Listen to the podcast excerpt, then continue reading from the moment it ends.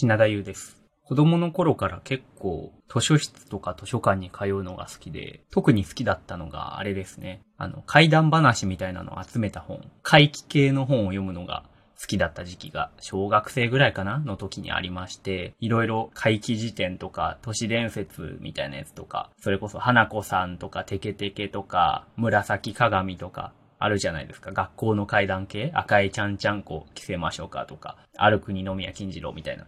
ああいうのがいっぱい載ってる辞典みたいなのを借りてきてずっと読んでたんですよね。それでまあ結構いろいろ回帰は怖がりながら多少詳しくなったんですけど、いろいろ見ていくと、やっぱりね、なんか気になる回みたいなものはいまして、未だに結構印象に残っているやつがおりまして、これがどういうやつかというと、ちょっと名前を忘れてしまったんですけど、確かこういうやつなんですよ。あの、小さい女の子の、えー形をした幽霊で、校庭で遊んでいると、見知らぬ女の子が話しかけてくると。そして、一緒に縄跳びしようみたいなことを言ってくる。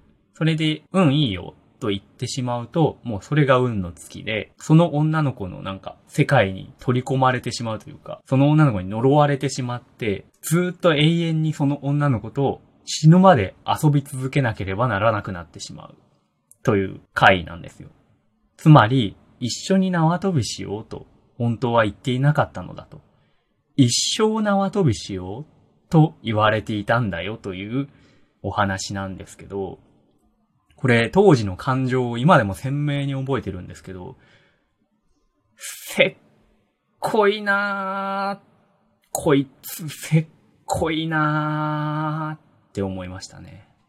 めちゃくちゃせこくないですか？幽霊にあるまじきせこさですよ。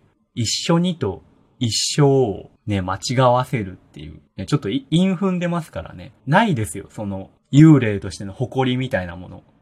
聞き間違いに全部頼ってますからね。だってもう、これあれでしょ？一緒にと一生を聞き間違えるように言うってことは、ちょっと語尾あやふやな感じで言ってるんでしょ？一緒な飛びしよう？みたいな。